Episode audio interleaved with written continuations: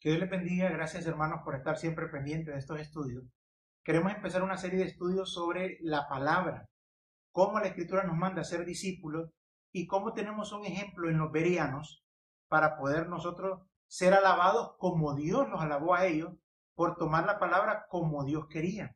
Entonces queremos empezar porque es fundamental, es triste hoy día ver cuántas doctrinas de hombres están usurpando la palabra del Señor en muchas congregaciones. ¿Por qué? Porque la gente no ha visto, no ha entendido la importancia de la palabra del Señor. Quiero que me acompañe a Hechos capítulo 17, ese lo vamos a utilizar en los tres o tal vez cuatro estudios que grabemos al respecto. En Hechos 17 el apóstol Pablo anda en sus viajes misioneros y es bien maravilloso porque ahí vamos a encontrar diferentes tipos de gente, cómo responde la gente a la palabra, cómo el Señor nos muestra cuál es la actitud correcta y cómo nos muestra cuál es la, la actitud incorrecta y nosotros debemos de seleccionar cuál es la forma en que queremos ser. Obviamente, yo creo que todos deberíamos de escoger la mejor forma, la forma de ser verdaderos discípulos. Mire cómo dice Hechos 17.1. Y pasando por Anfípolis y Apolonia, llegaron a Tesalónica, donde estaba la sinagoga de los judíos. El apóstol Pablo en la mayoría de, de en el libro de los Hechos, en sus viajes misioneros, iba a la sinagoga de los judíos. En otro tema más adelante explicaremos por qué eso. Pero dice que Pablo, como acostumbraba, entró a ellos y por tres sábados disputó con ellos de las escrituras, declarando abiertamente y proponiendo que convenía que Cristo padeciese y resucitase de los muertos, y que este Jesús, el cual yo os anuncio, decía Pablo, es el Cristo. Entonces, eh, lo primero que le quiero decir es que necesitamos predicar la palabra del Señor. ¿Por qué? Eso es el ejemplo que nos dejó el apóstol Pablo, esas fueron las instrucciones que nos dejó el Señor Jesús, ese es el mandato de ir y hacer discípulos. Y la primera cosa que debemos de hacer es predicar la palabra del Señor. Mire que le quiero mostrar qué es la palabra, es decir, cuáles son todas las funciones que la palabra hace en nosotros. Y cuando lo descubramos, hermano, nuestra vida va a ser transformada. Es importante que todos nosotros entendamos que somos partícipes del Evangelio cuando nosotros lo predicamos. Claro, hay que vivirlo, hay que aprenderlo, hay que enseñarlo, pero hay que predicarlo. Eso es lo que le quiero enfatizar en esta primera parte. Mire cómo dice Pablo en 1 Corintios capítulo 1, verso 13, cuando está llegando a los Corintios. Y les empieza a decir, verso 14 de una vez, doy gracias a Dios que a ninguno de vosotros he bautizado, sino a Crispo y a Gallo, para que ninguno diga que habéis sido bautizado en mi nombre. Y también bauticé la casa de Estefana, mas no sé si he bautizado algún otro. Pero mire por qué hace énfasis esto. Porque no me envió Cristo a bautizar, sino a predicar el Evangelio ¿Cómo, hermano? Entonces Cristo no lo mandó a bautizar. No dice él que lo, que lo mandó a predicar el Evangelio.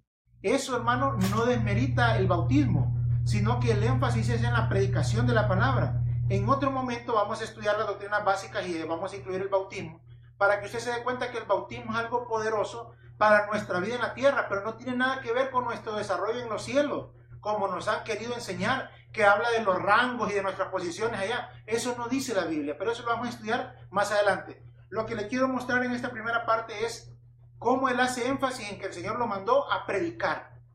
Mire, si usted sigue leyendo, dice, no en sabiduría de palabras para que no sea hecha vana el madero de Cristo.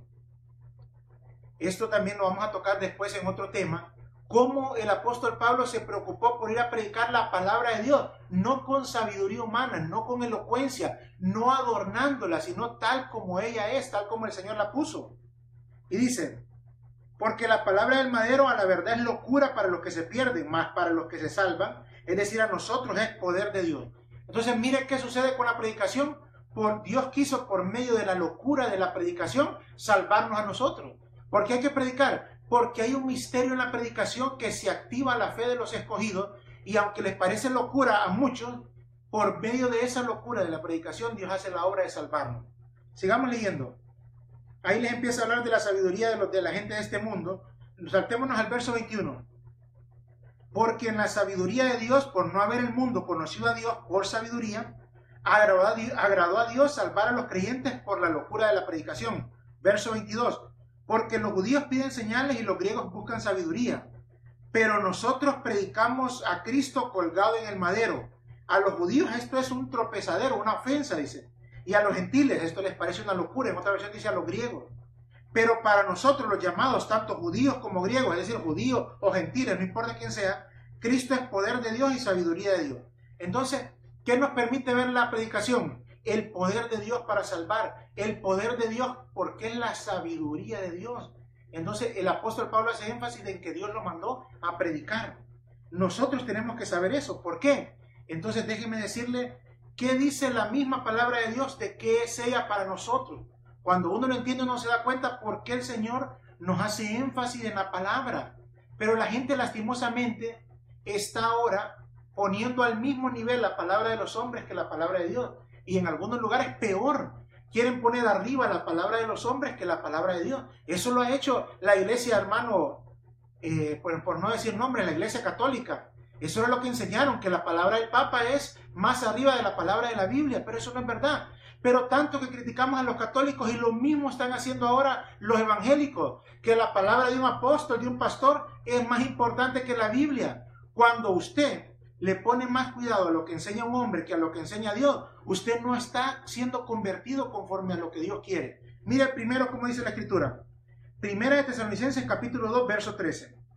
Por eso también nosotros sin cesar damos gracias a Dios de que cuando recibiste la palabra de Dios, que oíste de nosotros, la aceptaste no como la palabra de los hombres, sino como lo que realmente es la palabra de Dios, la cual hace su obra en vosotros lo que creéis.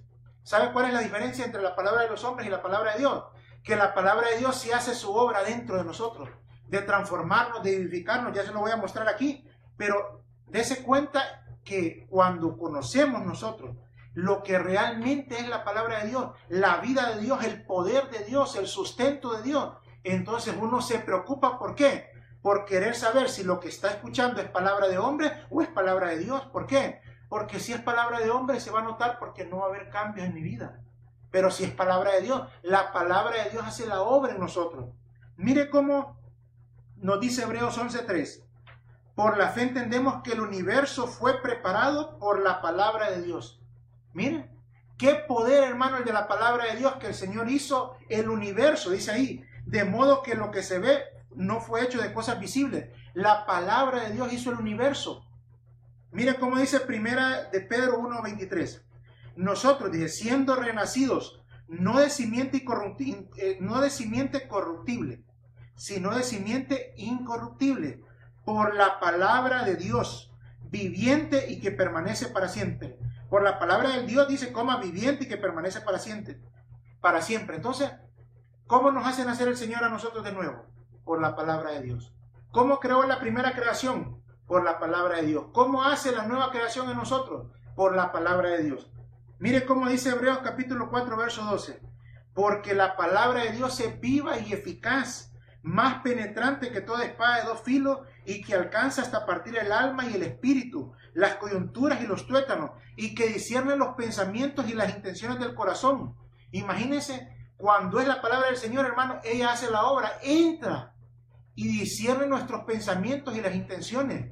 Pero cuando estamos hablando las palabras de los hombres, solo nos emocionamos, nos alegramos, ponemos sabiduría humana, pero no hay cambios reales, no hay transformación.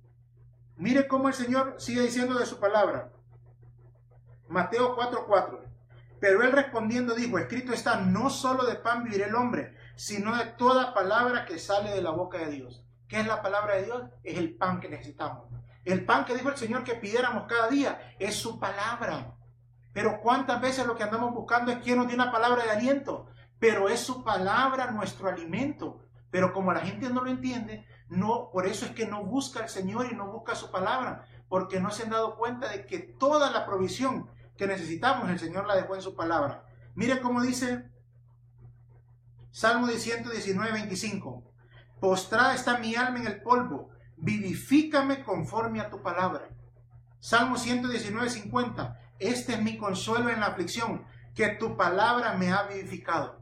¿Estás afligido, hermano? ¿Qué necesitas? Que te diga, Dios va a estar contigo, hermano, Dios te va a ayudar, Dios te va a bendecir. Hermano, lee, tu, lee la palabra porque viva, te va a hablar y te va a vivificar. Por eso le quiero enseñar en este tema, en este primer tema de esta serie del discipulado, que usted se dé cuenta de que a menos que vayamos a la, a la fuente, a la palabra de Dios, no vamos a poder conocer lo poderoso que es Dios, no vamos a poder ser vivificados como Dios quiere. Mire cómo dice Salmo 119, 28. De tristeza llora mi alma, fortaléceme conforme a tu palabra. Hermanos, hay momentos que estamos tristes, afligidos, débiles, y andamos viendo quién nos fortalece, hermano. Su palabra es nuestra fortaleza. Pero cuando lo aprendamos, vamos a dejar de andar idolatrando hombres y que yo quiero que ore por mí, que hermano le quiero contar, tal vez usted me dice una palabra para vivificarme, para fortalecerme. Cuando tengas, hermano, acceso, si tú tienes una Biblia, ya tienes acceso para poder leer la palabra y ahí te va a dar fortaleza.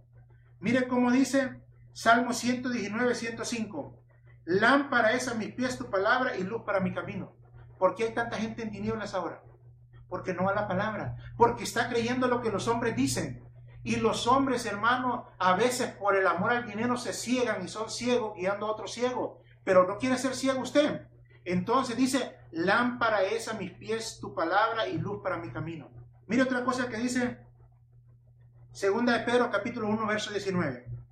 Y así tenemos la palabra profética más segura, es en la Biblia, a la cual hacéis bien en prestar atención como a una lámpara que brilla en el lugar oscuro, hasta que el día despunte y el lucero de la mañana aparezca en vuestros corazones. ¿Cómo vamos a saber si vamos correctamente en el camino, hermano? Por medio de su palabra. Pero vuelvo y repito, por la palabra del Dios vivo, no por la palabra que los hombres dan, porque a veces no es la palabra de Dios. Por eso, ahora que tenemos acceso nosotros, tenemos que ir a la palabra de Dios y poder nosotros conocerla. Y cuando la empezamos a leer, vamos a recibir el poder porque es sustento, es alimento, es consuelo, es fortaleza, es luz, es lámpara, es guía. Mire qué más dice. Salmo 119, 9. ¿Cómo puede guardar el joven su camino? Pues, pues estando en la danza. Perdón, hermano, esa no, esa no es la versión aquí que dice. Mire, ¿sabe cómo dice aquí? ¿Cómo puede guardar el joven su camino? Guardando su palabra. Es decir, la única forma de que podamos tener un escudo contra el pecado. Salmo 119, 9. Ahora el 11 dice, en mi corazón he atesorado tu palabra para no pecar contra ti. ¿Cómo podemos tener un escudo, hermano? Fortaleza. ¿Cómo podemos ser alertados para no caer presa del pecado? Por medio de la palabra. Allá cuando el apóstol Juan escribe a los jóvenes o escribo a vosotros jóvenes porque soy fuerte, ahí dice, porque la palabra de Dios permanece en vosotros. Pero ¿cuál es la rutina, hermano, en que tienen muchas congregaciones a los jóvenes? Hermanos ocupados en entretenimiento, en danza, en alabanza. Qué bueno, hermano, esas cosas. Pero eso jamás va a ser fundamental. Lo fundamental siempre es la predicación de la palabra del Señor. Por eso es que tenemos que ir a la palabra. ¿Para qué? Para que podamos guardar puro nuestro camino. Salmo 119, 100, no, perdón, verso 67. Antes de que fuera afligido yo me descarrié, pero ahora guardo tu palabra. Ah, ¿qué pasa cuando no conocemos la palabra? Cuando no la guardamos. Entonces nos afligimos y nos descarriamos. ¿Cuánta gente ahora está pasando dificultades? ¿Por qué? Por, simplemente, hermanos, porque no se han dado cuenta de que aquí están escondidos en la palabra todas las verdades que el Señor tiene para nosotros. ¿Y qué dijo Él? Mi palabra es verdad.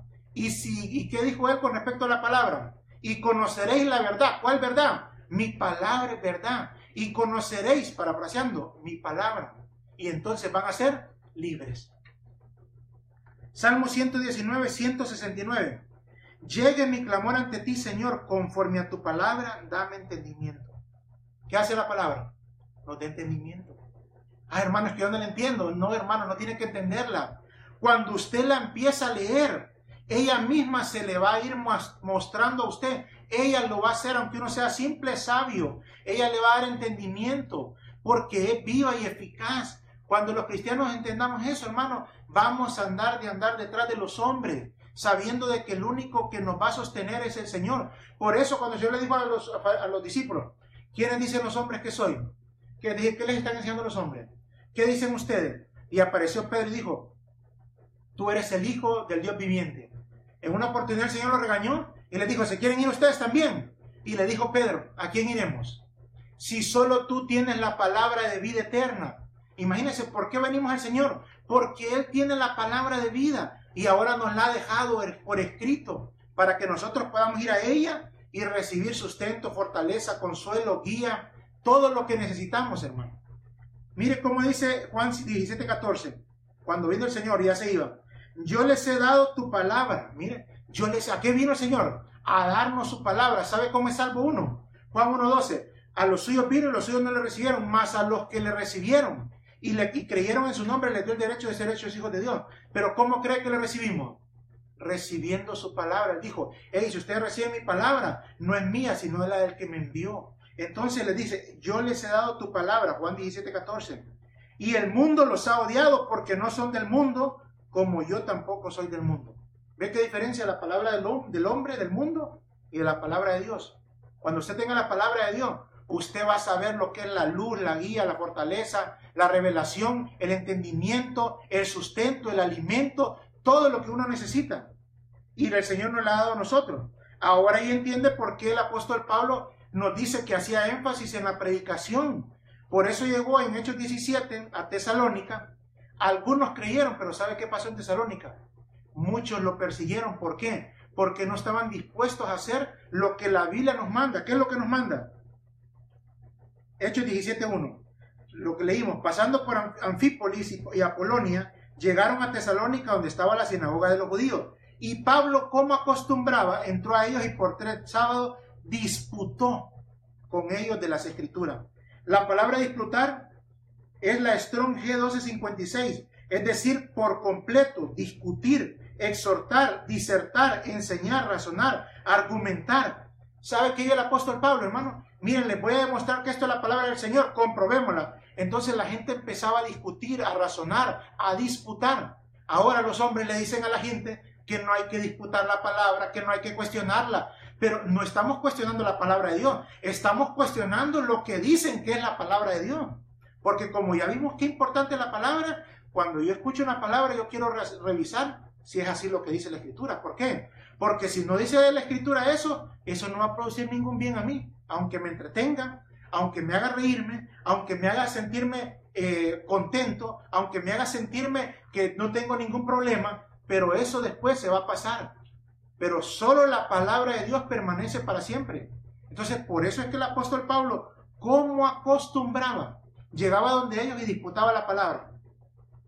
Es decir, era una discusión, un razonamiento, argumentar, disertar. No era una mera predicación nada más. Ve que el sentido de la predicación es, hey, argumentemos, investiguemos, revisemos. Eso es lo que dice la palabra.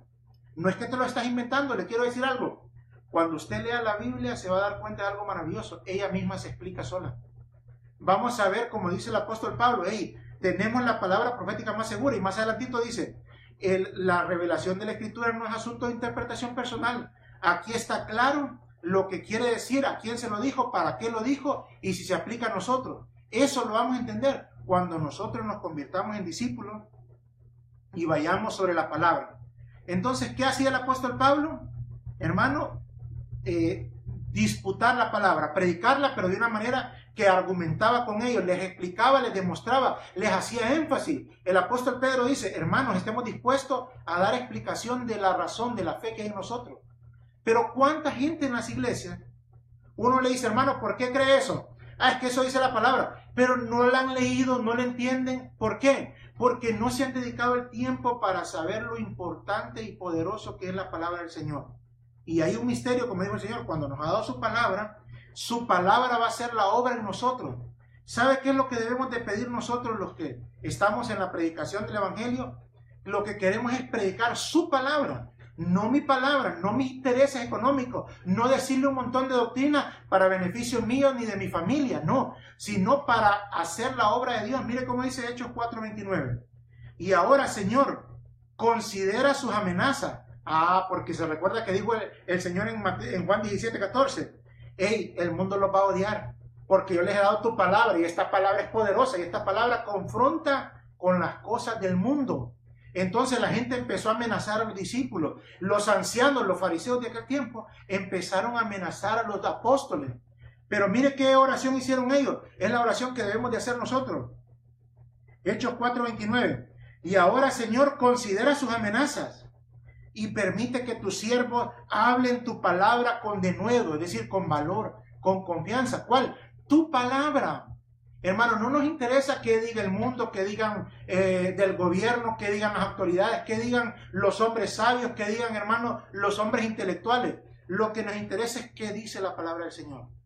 Pero la gente ahora está llegando a lugares que ellos llaman iglesias, que templos, casas de Dios. Pero lo que menos hacen es estudiar la palabra. Lo que menos hacen es ser formados en el estudio de la palabra. Y por eso siempre andan dependiendo de los hombres.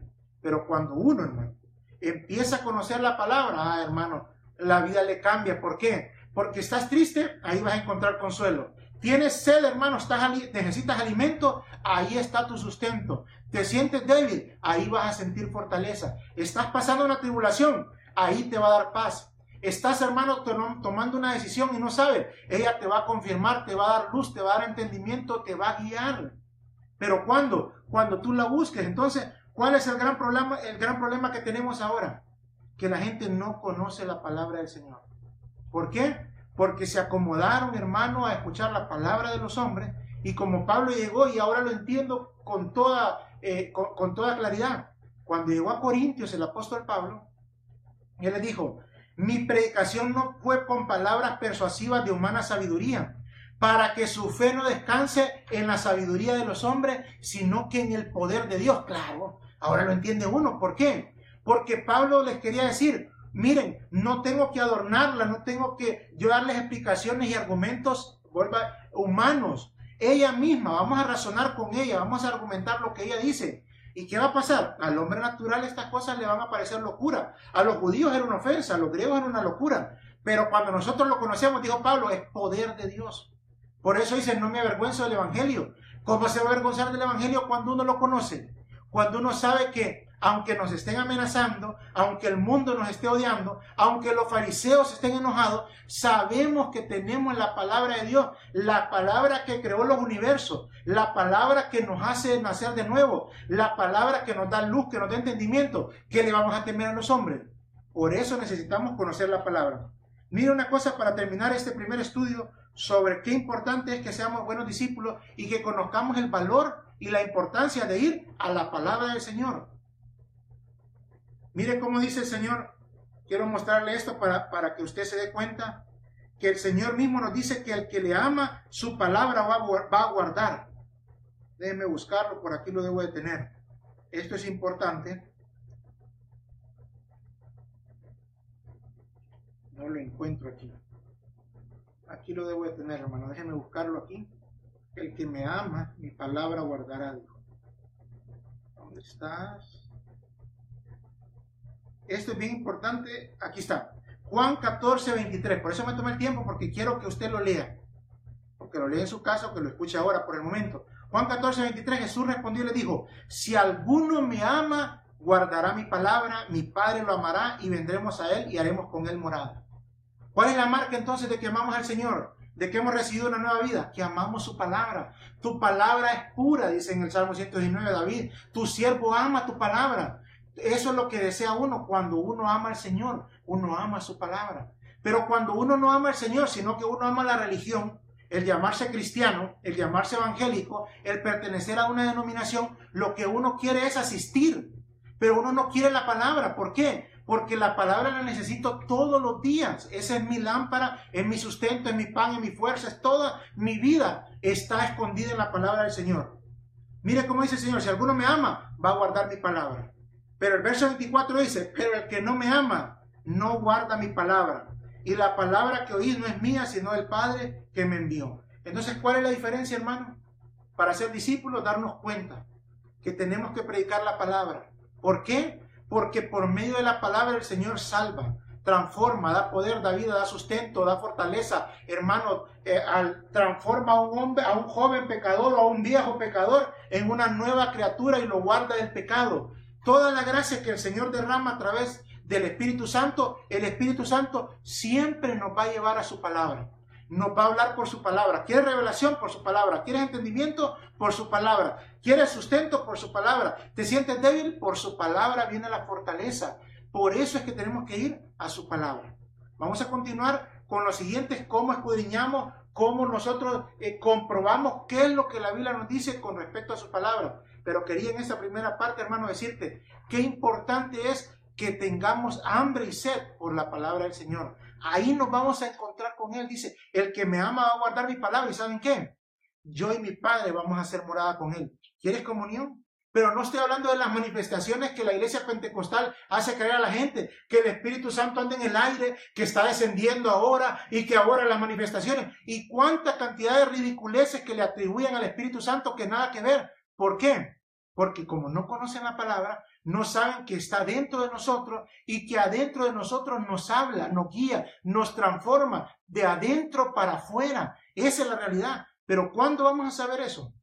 Cuando conozcamos su palabra. Pero esta palabra, ¿qué va a pasar con los del mundo? Dice, el mundo los va a odiar porque yo les he dado tu palabra, Padre. Tu palabra se las he dado. Cuando tenemos la palabra del Señor, los fariseos no nos van a querer, nos van a rechazar, los del mundo nos van a rechazar. Aún aquellos que se decían amigos nos pueden rechazar.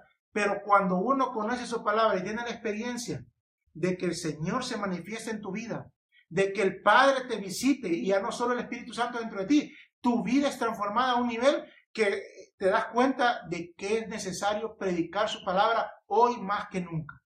Te animo, hermano, para que escudriñes cada día la escritura, para que la estudies, para que la leas. Y te quiero dar un consejo, porque alguien me pregunta, hermano, ¿y por dónde empezamos? Empieza leyendo el libro de los Hechos y después lee las epístolas. Después de que has leído las epístolas, regresa a los evangelios y después de que has leído los evangelios, regresa al antiguo pacto. ¿Por qué? porque vas a encontrar que como iglesia nosotros necesitamos ver el ejemplo del libro de los hechos y como iglesia necesitamos conocer las instrucciones precisas y primarias que son para la iglesia, las epístolas. Después de eso vamos a entender entonces todas las situaciones que se dieron en los evangelios con la vida y ministerio del Señor Jesús y después vamos a poder ir al antiguo pacto, como dice Hebreos 10, y entender la sombra y figura y sacar todas las riquezas que están escondidas para nosotros para transformarnos como Dios quiere hacerlo por medio de su palabra, de su bendita y gloriosa palabra. Y una cosa más que se me olvidaba y me acuerdo ahora. Dice que su palabra es la espada, la espada del Espíritu. ¿Por qué muchos no se pueden defender contra los enemigos?